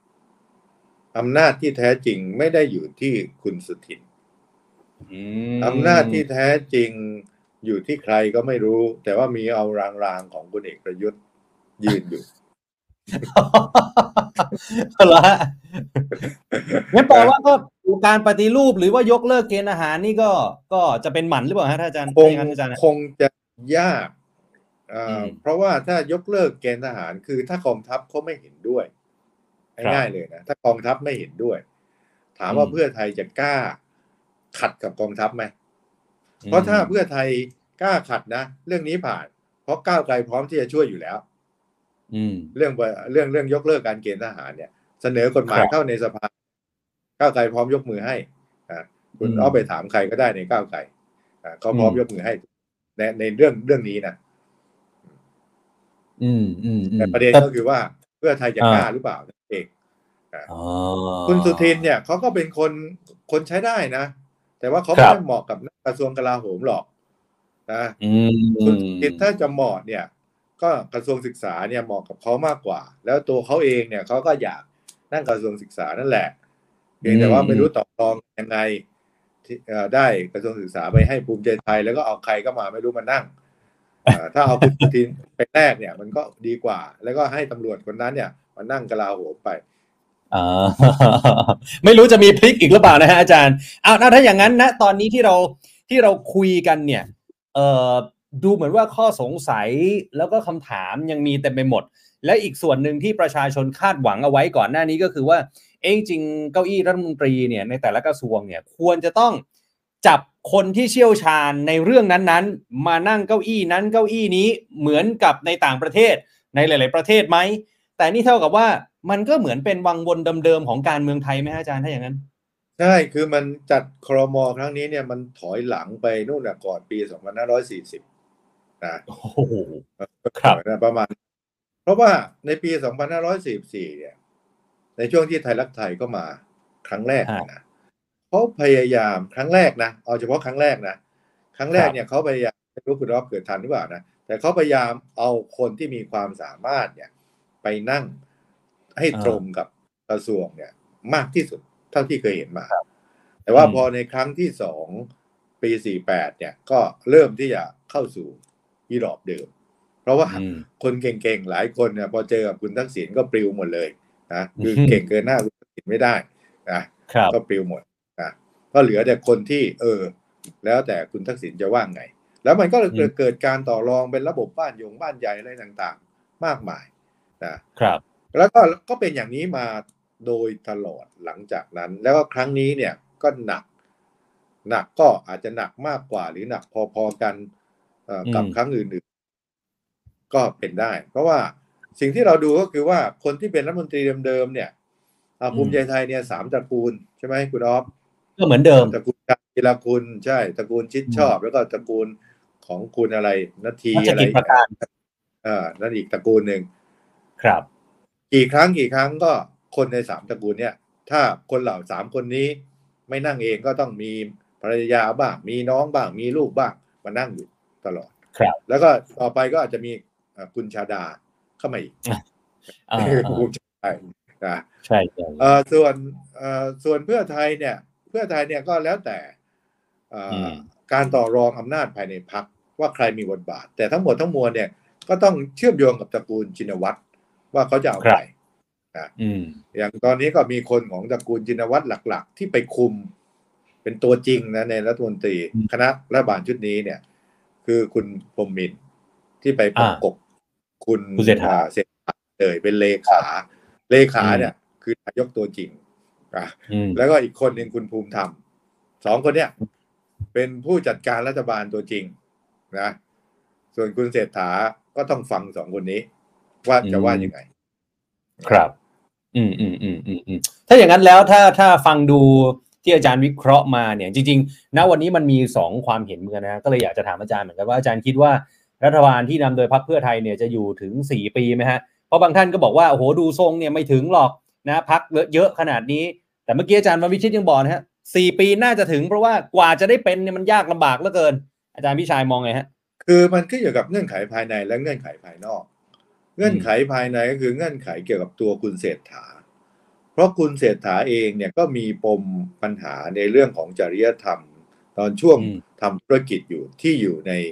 ข้อมูลที่คุณชูวิทย์ออกมานำเสนอ แล้วก็ยื่นให้กับต่างปปชและก็หน่วยงานต่างๆ ว่าข้อมูลตรงนั้นเนี่ยมีมากพอที่จะทำให้คุณเศรษฐาเนี่ย มีผลกระทบกับการดำรงตำแหน่งของเขาไหมอืมนะในอนาคตไอ้นั่นอันหนึ่งนะอีกอันหนึ่งก็คือความแตกแยกภายในพรรคเพื่อไทยเอง ว่าเขาจะแตกแยกกันขนาดไหนในการในทั้งในเรื่องของความคิดนะในเรื่องของตำแหน่ง ถ้าเขาแตกแยกกันภายในเนี่ยครับแล้วก็เอ่อมีการแสดงอิทธิฤทธิ์บางอย่าง ก็อาจจะส่งผลให้กับเอ่อรัฐบาลได้อ่าไม่ว่าจะเป็นในเรื่องของตัวกฎหมาย หรือว่าตอนที่ถูกก้าวไกลอภิปรายไม่ไว้วางใจอืมเอ่อปัจจัยภายนอกที่เจอแรงกดดันก็คือเรื่องรัฐธรรมนูญ เรื่องแก้รัฐธรรมนูญเนี่ย เรื่องประชามติ ถ้าอืมเอ่อ การประชุมนัดแรกเขาบอกว่าจะให้มีผ่านเรื่องนี้เลยนี่อ่าประชาชนก็จับตาดู แต่ผมไม่ไม่ค่อยเชื่อนะว่าเขาจะทำนะเพราะว่าเขาจะผ่านเรื่องประชามติเนี่ยผมไม่ค่อยเชื่อหรอกแต่ว่าก็จะถูกประชาชนกดดันนั่นแหละ แล้วก็เอ่อทำเรื่องผ่านประชามติ หรือทำแบบไหนถ้าแก้รัฐธรรมนูญเนี่ยทำทั้งฉบับหรือว่าแก้บางส่วน อันนั้นก็จะเป็นแรงกดดันอีกอันหนึ่งแล้วก็แรงกดดันจาก เรื่องของนโยบายที่เขาไปสัญญากับประชาชนเอาไว้ หลายนโยบายเลย เงินดิจิทัลหนึ่งหมื่นบาทจะทำไหมอืมทำเมื่อไหร่อืมอ่าถ้าทำก็มีปัญหาทางด้านการคลังของประเทศ ถ้าไม่ทำอืมก็ถูกประชาชนว่าเสียสัตว์อีกแล้ว ครับลดค่าไฟทำไหมอ่าถ้าไม่ทก็เสียสัตย์กับประชาชน ถ้าทำก็จะต้องเอ่อหาวิธีการในการทำซึ่งเดาว่าเขาจะไปลดภาษี สรรพสามิตในเรื่องของน้ำมันนะ ส่วนค่าไฟครับไม่รู้จะลดอะไรนะเอ่อครับเพราะว่าโครงสร้างการก็คงไม่กล้าแตะอืมเอ่อเรื่องหนึ่งเอ่อขึ้นค่าแรงทำไหมครับถ้าไม่ทำเดี๋ยว ผู้ใช้แรงงานก็ออกมาทวงอืมอืมถ้าทำกลุ่มทุนอุตสาหกรรมก็โวยอืมเขาจะตัดสินใจยังไงนะเรื่องนี้ก็จะเป็นแรงกดดันเข้าไปเข้าไปอืมในรัฐอืมมากขึ้นนะ แต่ครับว่าเขาก็คงจะอยู่ได้ในปัญหาของเขาก็คือว่า ถ้าหากว่าในในในพักร่วมรัฐบาลเนี่ยเกิดการคอร์รัปชันแล้วก็ถูกตรวจสอบขึ้นมา ว่าพักนี้เอ่อถูกฝ่ายค้านอภิปรายวางใจแล้วก็ตรวจสอบหลักฐานชัดเจนเขาจะกล้าปรับออกไหมอืมปรับพักที่ออกจากรัฐบาลหรือเปล่า ถ้าครัปบรับออกก็รัฐบาลก็จะอ่อนแอลงจำนวนหนึ่งนะหรือว่าจะไม่ปรับออกทั้งพักแต่เอาคนที่ ทุจริตออก อืมอันนั้นก็อาจจะได้อยู่พักก็อาจจะอยู่แล้วก็เปลี่ยนคนใหม่ อันนั้นก็อืมอยู่ได้ ครับเอ่อทีนี้เนี่ย ก็อันนี้ก็คือเป็นปัจจัยที่ทำให้เขาเอ่ออาจจะสั่นคลอนอืมส่วนที่เขาจะอยู่ได้อันหนึ่งก็คือว่าเขามีจุดร่วมอย่างหนึ่ง ในบรรดาพรรคร่วมรัฐบาลตอนเนี้ย คือจุดร่วมในการต้านก้าวไกลอ๋อคือเออยังไงก็ได้ อยู่ให้ครบอ่าเพื่อต้านก้าวไกลอย่างนี้ยฮะ ก็ประมาณนั้น แต่ว่าอันนั้นก็คือจุดจุดที่อาจจะทำให้เขาอยู่ได้ แต่จุดที่ทำให้เขาล่มสลาย ก็คือสิ่งที่เราพูดมาก่อนหน้านั้น ได้เหมือนกันครับทีนี้ถ้าอืมถ้าไม่ไหวจริง ๆ เนี่ยเอ่อก็คือเขาลาออกหรือว่า หรือว่ายุบสภา แต่เขาก็ไม่อยากยุบสภาเร็ว เพราะว่าคือยุบสภาในช่วงปีสองปีนี้เนี่ย มันก็โอ้แย่แน่โอกาสจะมาเนี่ย มันก็ยากนะครับโดยเฉพาะพรรคพลังประชารัฐกับพรรครวมไทยสร้างชาติเนี่ย อาจจะสูญหายไปเลยอืมแล้วก็ภูมิทัศน์หลักในการเลือกตั้งครั้งต่อไปเนี่ย ไม่ว่าจะเกิดขึ้นในปีหน้าสองปีข้างหน้าสามปีข้างหน้า หรือสี่ปีข้างหน้าเนี่ยมันจะเหลือพรรคใหญ่สามพรรคนั่นก็คือคือเพื่อไทย ภูมิใจเพื่อไทย ภูมิใจไทย ก้าวไกล ใช่แล้วแล้วแล้วนี่จะเป็นแล้วใครจะเป็นใครจะเป็นคู่ต่อสู้กันฮะ คู่ต่อสู้ก็ก็สู้กันหมดแหละในสนามการเลือกตั้งเนี่ยทุกคนไม่ยอมอ๋อแพ้เป็นหรอกอ๋อก็สู้กันหมดต่างก็พยายามช่วงชิงอ่าแต่ว่าเพื่อไทยกับภูมิใจไทยเนี่ยเขาอาจจะเป็นพันธมิตรกัน ในบางระดับหรือเขาอาจจะรวมกันไหมอาจารย์รอบหน้า เป็นไปได้ไหมฮะเขาเขาดีกันแล้วนะตอนนี้เอ่อเขาถ้าตระกูลชินวัตรยังอยู่นะครับแล้วคุณแพท องทานยังเล่นการเมืองเขาคงอืมไม่รวมแต่ว่าถ้าหากว่าตระกูลชินวัตรวางมือ ซึ่งผมไม่คิดว่าเขาจะวางง่ายๆ เท่าไหร่นะครับ ถ้าตระกูลชินวัตรวางมือเนี่ย โอกาสที่สสจะไหลไปภูมิใจไทยเนี่ยมีสูงมากสสจำนวนหนึ่งนะพวกบ้านใหญ่ตระกูลบ้านใหญ่จะไหลไปภูมิใจไทย ส่วนสสที่ยังมีจิตสำนึกประชาธิปไตย ซึ่งผมไม่แน่ใจว่าจะเหลือสักกี่คนแล้ว ในฮะพรรคเพื่อไทย ก็อาจจะไปอยู่กับก้าวไกลอย่างสมมติง่าย ๆ เนี่ย คุณจาตุรนต์แล้วอืมน้องอืมน้องสาวของคุณจาตุรนต์เนี่ย ครับอ่าก็ดีไม่ดีในครั้งหน้าเนี่ย ถ้ายังเล่นการเมืองอยู่เนี่ย ก็อาจจะไปก้าวไกลก็ได้นะหรือว่าคนอืมอื่นๆนะเอ่อหรือสสรุ่นใหม่ ซึ่งไม่รู้ว่ามีใครบ้างก็ไม่ทราบเหมือนกันอ่าเพราะว่าไม่รู้รายละเอียดสสเพื่อไทยเขามีกี่คน เพราะว่าเห็นแต่คนที่สูงอายุทั้งนั้นเลย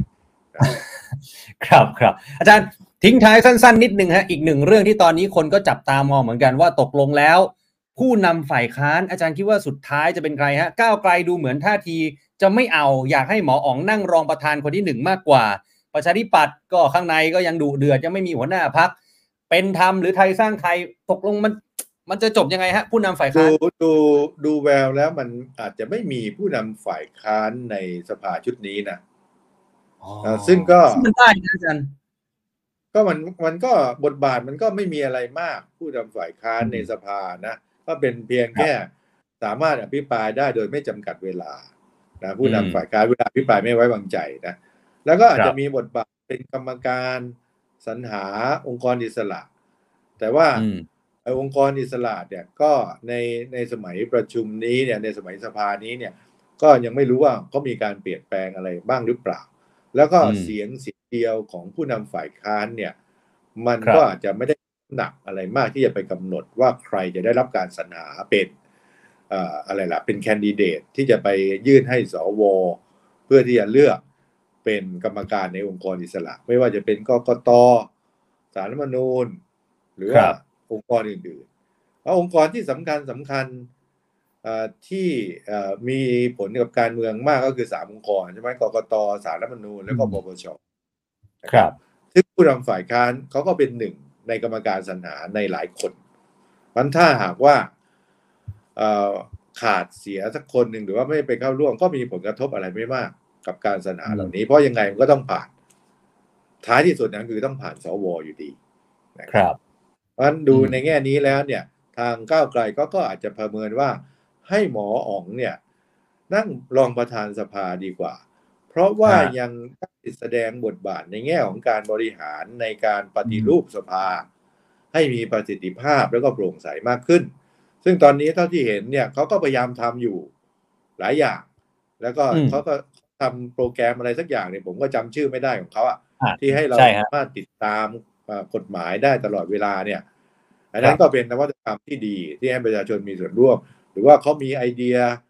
ใหม่ๆ ที่จะทำให้รัฐสภาเป็นที่น่าสนใจของเอ่อเยาวชนนักนักศึกษาเป็นที่เรียนรู้ประชาธิปไตย คือถ้าไม่ใช่หมออ๋องเนี่ย คนอื่นทำไม่ได้นะเอ่อประธานสภาเนี่ยทำไม่ได้ รองประธานสภาก็ทำไม่ได้ เพราะว่าเขาไม่มีใจอยากจะทำไม่ใช่ว่าเขาไม่มีความสามารถ แต่หมออ๋องเนี่ยเขามีใจอยากทำอ๋อแล้วก็เขาก็มีความสามารถด้วยเขาก็ทำครับได้แต่ ประธานอืมสภาคนอื่นเขาก็มานั่งเซ็นแล้วก็นั่งดูแลประชุมสภาเขาก็มองแค่นั้น แต่ไม่ได้มองคิดว่า เออจะพัฒนาอืมเอ่อรัฐสภาเนี่ย ให้เป็นสถาบันหลักของประชาธิปไตยอย่างไรครัแต่ว่าหมออ๋องและก้าวไกลเนี่ยเขามี mission อันนี้ ที่จะทำอืมสภาให้เป็นเสาหลักของประชาธิปไตยอย่างเด่นครับ ครับงั้นเป็นรองประธานสภาดีกว่า แต่ถ้าอ่าจะให้ดีก็เป็นประธานสภานั่นแหละดียิ่งดีกว่าโอเคครับอาจารย์ครับอ้าวเดี๋ยวโอกาสหน้าชวนอาจารย์มาวิเคราะห์การเมืองกันใหม่นะฮะเดี๋ยวหลังโผคอรมอเสร็จสิ้นเรียบร้อยคงมีโอกาสได้คุยกันนะครับอาจารย์ครับ วันนี้ขอบคุณนะครับ อาจารย์ครับสวัสดีสวัสดีคครับรับคุณผู้ชมครับนี่คือรองศาสตราจารย์ดรพิชัยรัตนดิลกณภูเก็ตครับผู้อำนวยการหลักสูตรการเมือง และยุทธศาสตร์การพัฒนาคณะพัฒนาสังคม และยุทธศาสตร์การบริหารจากนิด้านะครับผู้ชมละครับคิดเห็นอย่างไร ลองแสดงความคิดเห็นกันมาได้นะครับ ฝากกดไลค์กดแชร์ กดติดตามไว้กับเราด้วยนะครับ พรุ่งนี้2ทุ่มเรากลับมาเจอกันใหม่ นี่คือรายการ The Standard Now วันนี้ไปแล้วครับ สวัสดีครับ The Standard Podcast, eye open for your ears.